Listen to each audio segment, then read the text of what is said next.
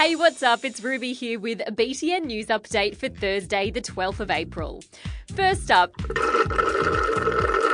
there isn't really any good reason to use plastic drinking straws. Do you really need to drink the stuff at the bottom of your glass first? Can you really not be bothered lifting your glass all the way to your mouth? The reasons not to use straws, on the other hand, are pretty powerful.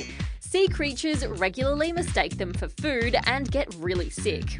No one knows that better than ten-year-old Molly. We live in Cairns, and the Great Barrier Reef is our backyard. It's our playground. Molly spent a year petitioning her local council to get rid of straws, and she won. But she says she's not stopping there. I'm going to keep going until plastic straws are out of every school in Cairns, in Queensland, in Australia, and maybe one day in the world. Love the attitude, Molly. Every cigarette is doing you damage. The government's been trying to get people to give up for years, and now it's looking at ways to discourage people from taking up smoking in the first place. Australia's actually got some of the toughest and most successful anti-smoking laws in the world. And now some of our health ministers are talking about lifting the minimum smoking age from eighteen to twenty-one. We asked some of you guys what you reckon.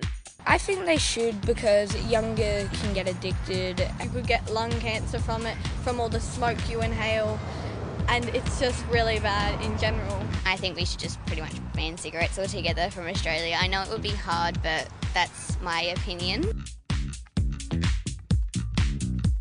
Hairstyles, they're a very personal thing, but the personal got political for one student recently when his deputy principal cut his hair on school photo day.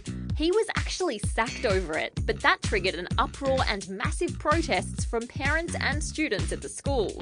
So now the school's changed its mind and says the deputy can return to his position, maybe this time without the scissors. And there was some impressive swimming on show at the Commonwealth Games this week, but I'm not just talking about the swimmers. A B B C sports reporter was interviewing the English swimming team when he lost his footing and went straight into the pool, microphone and all. I've got to be very careful because I've got this sound pack on. Oh, I didn't see the step. Sorry about that. Well, that's giving you all a good laugh. To be fair, the reporter handled it like a champ. A pretty damp champ.